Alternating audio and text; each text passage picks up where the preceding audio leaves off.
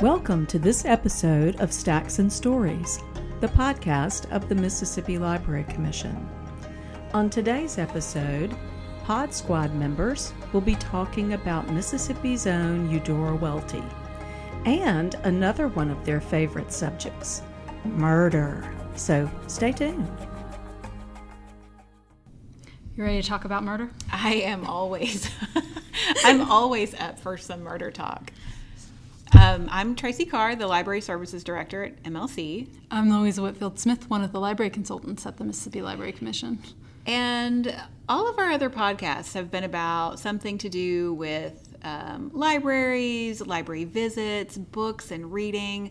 But here's the thing you know what popular podcasts are always talking about? Murder. Murder. and also, do you know what Louisa and I are always talking about? Murder. Yeah, that's we've we've had some just like random historical murder conversations. We both like vintage newspapers, and vintage newspapers and newscasts in Mississippi are full of murder. They are. Uh, this is a really, uh, I'm guessing every place is a really murderous place. Um, and, you know, when you read enough, when you read about enough murders, you, you tend to have your favorites. We do. And this podcast will feature not one, but two things that we both love. Yes, murder and Eudora Welty.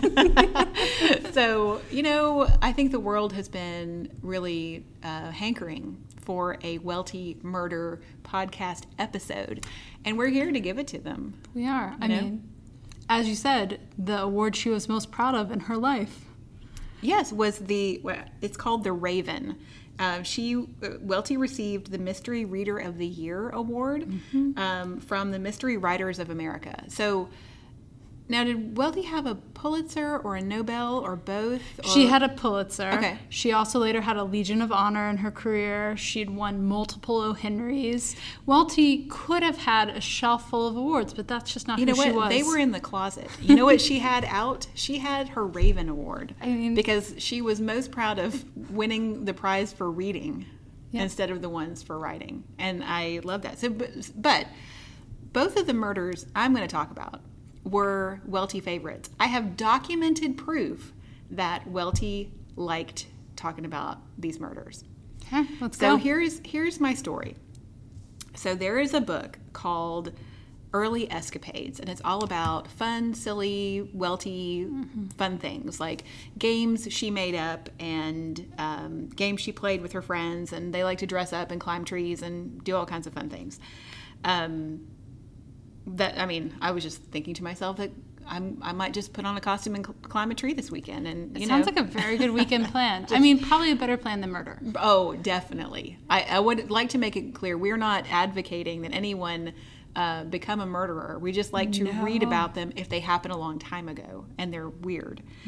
So, um, in in this book, it references a letter that um, Welty wrote her friend Frank in 1935, and the something about what it said didn't make sense to me. So i went to the archives. This is what i do like i did not do this as a person who works at the library commission. I did this i did, I did this on my day off. I went to the archives and pulled the original letter. That's amazing. so I could find out more. So um, in in this letter, she says, "Hey, I've made up this new game. It's called Mississippi Murderers and Cannibals." and so what you do is, um, you know, you you ask questions where the answers are famous Mississippi murderers and or cannibals. I, am curious about how deep she and her friends' uh, bench was for like how many murder-based puns and murderer-based Right. puns, and like I'm also I'm also scared about how deep their cannibal knowledge bench was. I think I think she might have just like used it all up in this one Mississippi cannibal. But so this is what the letter says.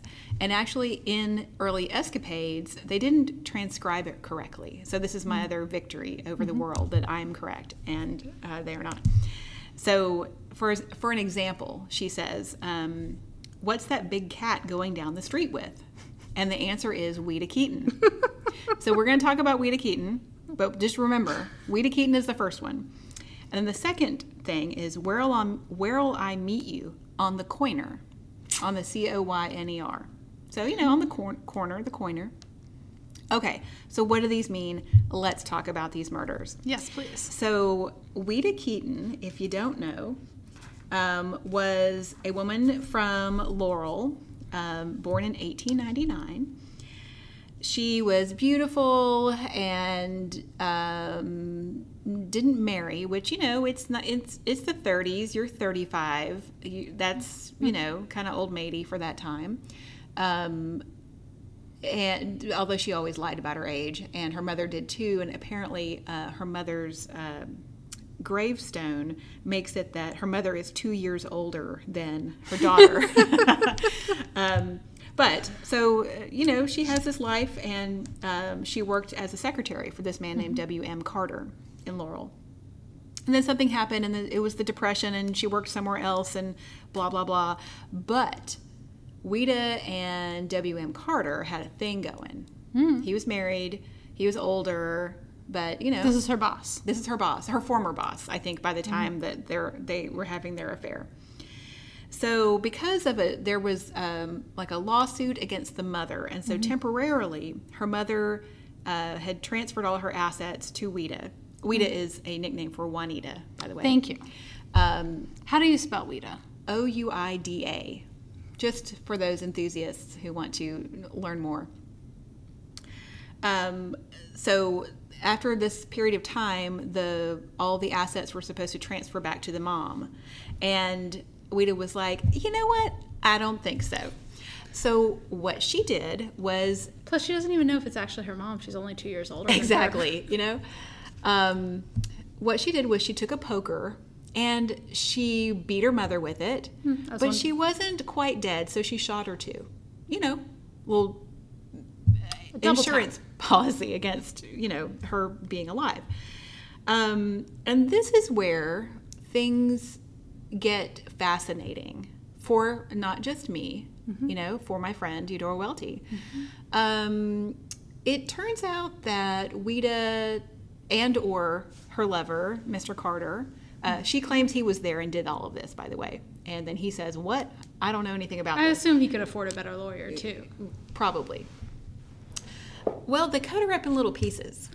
They don't just like, you know, do the whatever the usual thing you do. I've never murdered anyone, so I don't know exactly no. how I would dispose of a body, but it probably wouldn't be chopping them up in little pieces. So hit her with her poker, Hit her with a poker and then shot, shot her. her, then chopped her up into and then little pieces. and then chopped her up and um, some of the body parts were put in the fireplace um, i did read something that said she she flushed some of them down the toilet. Wow. but here's here's where the thing i don't know it's just This is where it gets weird because Well- I'm pretty sure it was like already where weird was. it's it's it's weird. It's all weird. So the region between her pelvis and her kneecaps i guess i don't know she got tired of chopping. I don't know what happened but they were wrapped in uh, some kind of cloth. And um, she was tasked with disposing of them in the woods or something. So she gets in her little car and she drives down the road and she's like, This looks like a good place to dump my mom's body parts. And she walks like two feet into the woods and apparently drops the parcel. And then she's like, Ugh, I don't want to pick that up. It's like really cold, okay? It's January. It's like two feet in. Right. Not two, maybe 20. Because I feel like she's already done a lot of murderous work. Yeah. Like you couldn't go like that. Exactly. You couldn't like I don't I don't know, but it just seems like dumping them in the woods without burying them or tying them to a rock and putting them in a water source. Like I watch a lot of Law and Order and you know mm-hmm. Dateline. I I have a lot of ideas, but she didn't. We didn't have Dateline in 1935, so I guess the dime store novels left that part out. she just dumps the parcel and then she's like oh well and gets back in her car except her car has got gotten stuck in the mud so someone comes along and is like hey can i help you? Uh, what are you doing? And she was like oh i am stuck. Can you help me? There's a witness to that you being there you know? So that she goes on and then uh, later that day she wait, wait, she gets help getting out of the mud, yeah. But she doesn't bother to I don't know double back and move that No. parcel further into the. No, no. She, she no one's gonna find that. They, they're gonna whatever it'll it'll be fine. Except a man comes along who is a rabbit hunter. He and his dogs find it. And i think about that guy all the time which is kind of weird. But i think about like oh i just found a lady's pelvis, Pelvis. in the woods. And and it wasn't like from it wasn't just her bones. It, she had gotten murdered the day before. So it it ugh, you know. Um, anyway, so Ouida is very quickly um, arrested. Wow. She implicates um, Mr. Carter in this. He's like, I wasn't there. I I was in Mobile with my other girlfriend, which is, which is another fun twist. Was he still married? I think so. Okay, so like you know it's a bad I mean it's a bad situation we Yeah. are talking about murder, but you know it's a bad situation where like it will be better for me if I talk about my third significant other. Exactly, exactly. Um, but his timeline is like he was in Mobile, but he left for Mobile that morning after the murder. So I'm pretty sure he was, you know, in, involved. Um, anyway, she blames Carter. She pleads insanity. Um, Seems solid. she's um, convicted but then sent to Whitfield, which, if you're not from Mississippi, uh, that is the uh, the colloquial name for the state mental hospital, or at that time the insane asylum, as it was called. Um, and uh, so Ouida Keaton is known as Mississippi's Lizzie Borden. Um, and you know she's it's just a fascinating a fascinating case obviously not just fascinating me, fascinating Eudora Welty. So, what's that big cat going down the street with? Makes a lot more sense now if you know that it's just some legs, basically. So, Ouida Keaton, the, the, the case is known as the legs murder or the leg scandal. And there is a wonderful book um, by a man named Hunter Cole Wow. uh, called The Legs Murder Scandal. And Is that book available in Mississippi libraries? it sure is. It's available here at the Library Commission, and we will loan it to any public library or any library anywhere. Elizabeth Spencer wrote the postscript to Wait, this book. Elizabeth Spencer. Elizabeth Spencer. Yes, the Elizabeth Spencer wrote the postscript.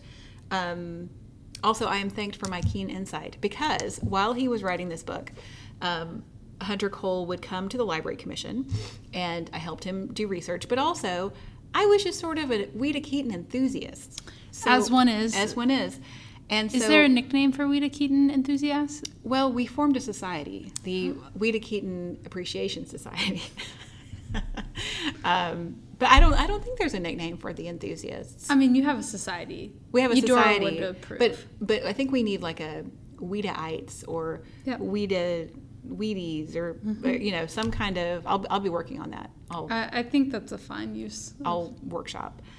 Um, but the other murder I wanted to tell y'all about. Um, so in that letter to her friend Frank, she says, "Where'll I meet you on the Coyner?" So um, I googled Mississippi Coyner cannibal because we know Ouida Keaton is the murderer in this example. This Yes. must be the cannibal. Um, and so I learned about Alonzo Robinson, who was from Cleveland, born 1895, basically a contemporary of, of Ouida. Um, but he, his, his alias is James Coyner. Um, he moved to Michigan and he was uh, suspected of killing and decapitating four women. Um, and and this article said there was insufficient evidence to convict him, despite the fact that he had their heads in a in a trunk. And he said, "What those." Those are from my grave robbing days because he was a known grave robber and had been convicted um, for stealing a, a girl's corpse. This is another case of like when you have to be like, no, no, that's from when I raped. Uh, Susan, please edit. No, no, that's from when I uh, robbed graves, as one does, as opposed to exactly. I, I would never murder a person. I would. I just clean up afterwards and Yeah, I you know just- treasure the memories of I whatever. just decapitate corpses. yeah, like, totally normal. It's totally cool. Very explainable. Very chill. Very chill. Um. So he probably you know murdered and decapitated those four women. But what he did that really got him was he went back to Cleveland. And he killed um, a, a couple, uh, Aurelius Tur- Turner and his pregnant wife. Wow. Um, very bad uh, situation. Hit with an axe. Uh, oh, and then shot. So he did the Ouida, the one-two punch. Yeah. You know, the the axe didn't quite cut it. Um, so he took some of the wife's flesh and he salted and cured it. Wow. Yeah, and apparently when uh, it was found, it had little little bite marks on it, where he'd been nibbling, Wow. nibbling on it. It's awful. It's It's the worst story ever. Um, and so I feel bad saying this is my favorite murder, as you know, that makes me gross and weird. But you know, there is a fascination with murder in every culture, especially ours. I think there are. I mean, there's there's a reason that there's a lot. There's a whole channel, the ID channel. It's it's just murder shows all day long. Um, Mysteries and thrillers all over the state are the most popular sections of public libraries. Exactly.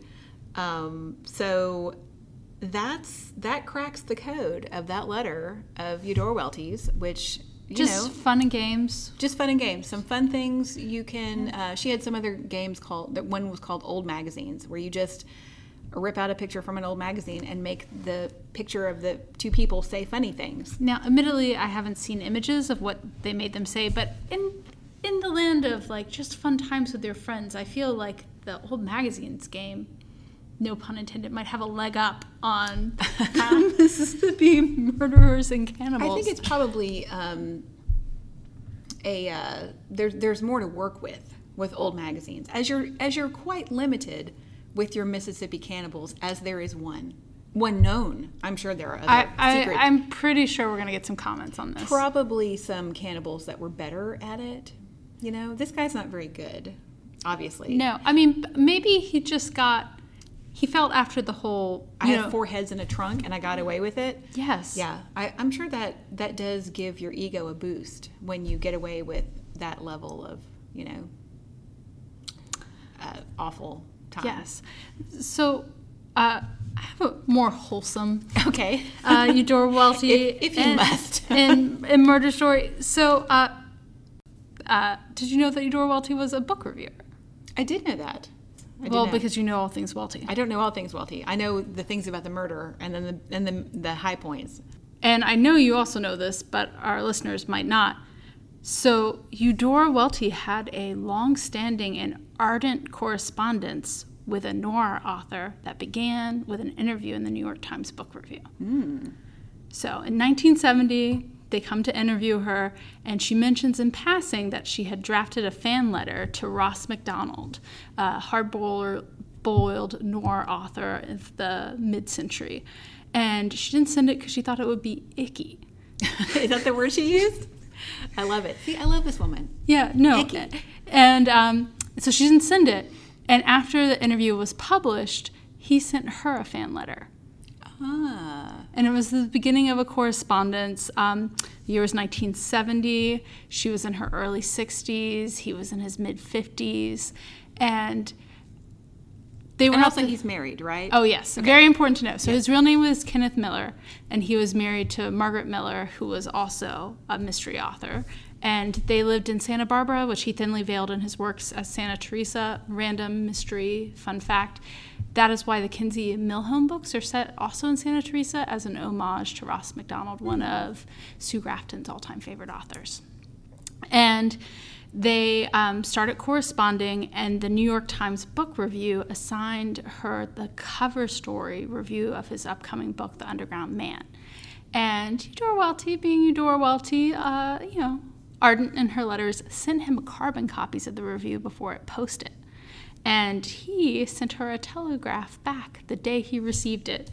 And this is from Meanwhile There Are Letters by Tom Nolan and Su- edited by Tom Nolan and Suzanne Marrs, two scholars of MacDonald and Welty, respectively, and it's their correspondence, and it's wonderful. They're both great letter writers, and also it allows you to interpret the nature of their relationship as Which- you. Which how how do people generally interpret this relationship? I- just just do it, Louisa. Just say it. people think they're in love. They're in love.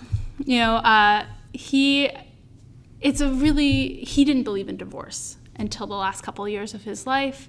It was long rumored that he and his wife had an unhappy marriage. Um, they were both productive. They'd also had tragedy in their family. Their daughter had died at 31, the year that Welty and he started writing. Ah. Um, you know, he was raising, uh, helping raise um, with his white, uh, daughter's widower their grandson. He had a really tragic life. He had a tough and tragic life. Mm-hmm. Um, and So he he needed some love in his life, maybe he did. some he did- extra love in Mississippi. And and Eudora Welty comes by this very honestly. She was a longtime mystery fan. You know, as we said, she won the Reader of the Year award from the Edgars. She also um, was known at Choctaw Books as a mystery lover. So whenever she would swing by a, a long beloved uh, used bookstore here in Jackson, he would have the owner would have a stack of uh, paperback mysteries for her to read. Um, when they try and reintroduce the wife into the, the correspondence, like, oh, I'm so glad you love my book. Uh, let me send you my wife's book as well. She's like, oh, you can send me a copy, but I already read it. Like, with no praise attached, like yeah, I read no, that. no, no. I mean, sh- no, she did say it was lovely. She, it's, it's Welty. She always tries to say things are. are you gonna read us the Yes, the, the, the telegram? Yes. So she sends him carbon copies of this very long review. And is this had they started writing letters? Yes. Okay, So, so she's interviewed in 1970, says she didn't want to send a fan letter because that would be icky. Mm-hmm. He sends a fan letter. Instead, they begin corresponding. Then at the end of 1970, she's assigned by the New York Times Book Review to write the um, front page story of the Underground uh, of the Underground Man. Now he'd had a breakout the year before with his previous book, The Goodbye Look, which had also gotten a prominent review on the front page, and it was his best ever sales more than two decades into his career, or about two decades into his career, and it was still a coup for him to get Welty, this prominent, you know, beloved, about to win a Pulitzer um, author, to write this review. But she didn't post it just to the review. She sent it to him first, and he telegrammed back the day he received it. My deepest thanks for your magnificent review, blushing. I find nothing I wish changed. Regards, Kenneth Mil- Millar, signing his own name. blushing. Blushing. That is something. Uh, I'm gonna write blushing down. If I need to flirt, I'm Yes, gonna like I'm gonna blushing. write blushing in there. yeah. And then he sends a letter the same day so that, you know, he can talk more about it. He says, As you know, a writer and his work don't really exist until they've been read. You have given me the fullest and most explicit reading I've ever had or that I ever expected. I exist as a writer more completely thanks to you. Okay. So I'm here to dish some interpretive dirt. Mm-hmm. You have given me the fullest and most explicit reading I've ever had. Yeah. Well, I'm just going to pause and let everyone fill in whatever they want to fill in right here. Yeah, no. I mean, I exist as a writer more completely thanks to you. That is a love letter. That is Yeah. a love letter. I mean, the review is a love letter as well. So, sample phrases from uh, sections from the review. She's talking his his main character, his his gumshoe, the guy who's been throughout corrupt Southern California in his books is named Archer. And she says, Archer from the start has been a distinguished creation. He was always an attractive figure, and in the course of the last several books has matured and deepened in substance to our still greater pleasure. Possessed, even when young, of an endless backlog of stored information, most of it sad on human nature, he tended once, unless I'm mistaken, to be a bit cynical. Now he is something much more. He is vulnerable. Yeah, I I really like using a review as a as a veiled love. I mean, I don't think she's making it up. She she really No. admires his work. No. but also And this book is widely considered one of his best. Like and which book? What is this? It's called The Underground Man, and it is at the beginning of a book, a man is found dead in a hole he's believed to have dug himself as a wildfire rushes towards the scene of the crime, hmm. engulfing that part of the and, Southern so- and- California. and Archer is the investigator. He's the investigator. And Do you he- think if one were to read this, do you have to read all the other Archer books before? No, Or could no, you no, start no. with the Underground And Man? his books are fantastic. Ross McDonald's books are wise and human. I love it because they really get at what I think one of the core appeals of mystery is, which is not so much the who did it, though you know, you know, we're compelled by the Ouida Keaton case, even though we know Ouida Keaton did it, right? We don't. I mean, we did she? Did she have help? Was it just the guy? They definitely did it, something together. Yeah. But yeah, No, like, because you have all these other questions, and that's exactly what Ross McDonald is like. He wants to get at the mystery of why. Like, what happened to that person 10 years, 15 years ago? What's mm-hmm. going on in these relationships that would lead someone to commit a murder? right. and it's so compelling and he's wise and the works are psychologically rich and you know when you work in genre it's often stigmatized you know it was we weren't yet at that full cult of genre that we mm-hmm. are now and to have someone really see the like pulsing heart of the work he was doing like the hurt and it also reflected his own story there's a boy who's kidnapped in the book or mm-hmm. missing in the book and that boy is very clearly based on his own grandson who was the orphan of his daughter mm-hmm. that he was raising and there's just it's beautiful and human and he had put so much of his own life and heart into that book and to have someone else read it so well And see exactly see him. That, Yeah. That's what he's saying in that. yeah Um, I exist as a writer more completely. He's saying, "You get me. You see me." You know, and mm-hmm. that that's isn't that what love is? it is it You know, when someone gets you and sees you. Yeah, so so their correspondence continues over the course of the next decade. They see each other maybe less than 6 weeks out of the decade, but they write all the time. They love to write to each other so much that they will send letters ahead of each other's known travels so that they don't have to have a break in correspondence like the the letter is waiting for you at the hotel when you get there.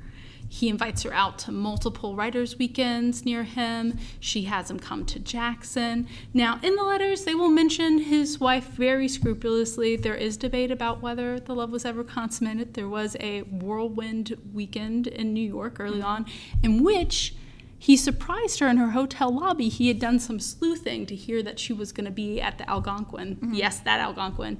And just, you know, stakes out the lobby, hoping she'll walk by.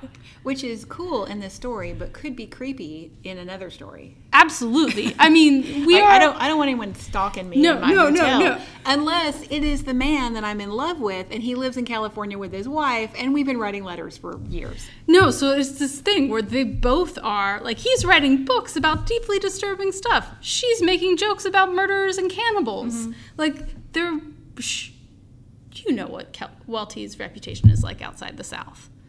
There's this idea of her as sort of like this maiden aunt Right. of Southern letters, and if you've actually had the joy of reading her letters, th- that's not who she is at all. No, it's not. She is hilarious and sort of mean, which is my favorite combination of things. There, uh, one of the letters I was reading, um, and, and I don't even know who she's talking about, but it, it just sounded like so much like someone I want to be friends with. She was talking about some old woman she saw, and she said she only had one tooth, and it wasn't that cute. and, that, you know, yeah, exactly. And I think it. that makes her really human. And I also think that there's that in their correspondence, but there's that deep love for the world they both have as watchers, as outsiders, Mm-hmm. right? Of people who are broken and love broken things. And that's one of the things I love about her reviews. Well, one, she's not afraid to write a bad review. But when she sees someone and gets them and really loves what they're up to, her reviews are just beautiful. She wrote uh, an early review for Salinger. So for um, Nine Stories, his book of short stories, which, as y'all know, is fa- her favorite genre. And she says, he has the equipment of a born writer to begin with his sensitive eye, his incredibly good ear, and something I can think of no, of no word for but grace. There is no trace of sentimentality in his work, although it is full of children that are bound to be adored. He pronounces no judgments, he is simply gifted with having them. Which I love that line. I'm going to read mm-hmm. that again for you. He pronounces no judgments, he is simply gifted with having them, and with having them passionately. and what, what is this collection you're reading from? Oh, it's a wonderful collection. It's called Eudora Welty's Eudora Welty, A Writer's Eye, her collected book reviews that was edited by Pearl Amelia McHaney, also available at the Mississippi Library Commission for checkout or request to your library. And I love it. You have reviews of Isak Dinesen, of Salinger, of E.B. White, of multiple of her rumored lovers. Ooh, I'm very interested now. You know the the uh, the thing about Welty is it's a little gross how. Uh, I mean, I'm interested Yeah. too, but the the hunt for not just was she ever in love, who was she in love with, but did did Eudora Welty did she die an old virgin? You know that that, that is such a weird thing that uh, people are obsessed with. Yeah, no, it's, I mean, And uh, that's what you were telling me that there are somewhere you read that, that it was like this is the day she and Yeah. Kenneth Millar could have consummated. That's Yeah, it's weird. And I, for me, the letters are so beautiful. I don't care anymore. Yeah. Like I don't, I don't care. Did they or didn't they? It doesn't matter. That they have these beautiful letters to each other. You know, he had Alzheimer's later in life, Mm-hmm. and even when he couldn't write back, she still wrote to him. Um, Oh, and it's just the letters are full of life. Like they're funny. Um, they connect. It's these moments you feel like they're like it's such a cheesy word, but it's a word that's there for them kismet. Right when they find out that they have authors in common or people in common, or um, you know they after the whirlwind New York weekend, regardless of whether it's just two friends walking and talking, it doesn't matter to me what it is. You know, that's where the title of the book of their letters comes from because he talks about how meaningful it was and their friendship going forward and just how much it means. And seeing her again, not knowing when, but he said, meanwhile, there are letters. Right? I wonder too if letters were a much safer and easier place to live in and to have this kind of relationship in. They're both writers. You know, the, like, yes, it's sad and lamenting, and you live there and I mm-hmm. live here, but there is that freedom and safety in those letters where you can be mm-hmm. exactly who you are without the constructs of you're married and I'm older and and whatever. Which, you know, pro tip, she'd also wrote a story on that subject before they had gotten together. Hmm. You know, on the subject of letters. no, on the subject of an older married man and Oh. an unha- or a married man and an unhappy marriage and an older single woman. Oh, really? Interesting. Well, I'm going to have to look that one up. So, love, death, correspondence, cannibalism, just an It- average it day at the library exactly. commission. Just you know, just these are just casual conversations that we have, and then I we thought, well, someone else might want to hear about these too. Yeah.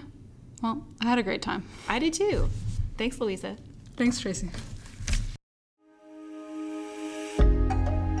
Thanks for tuning in to this episode of Stacks and Stories, the podcast of the Mississippi Library Commission.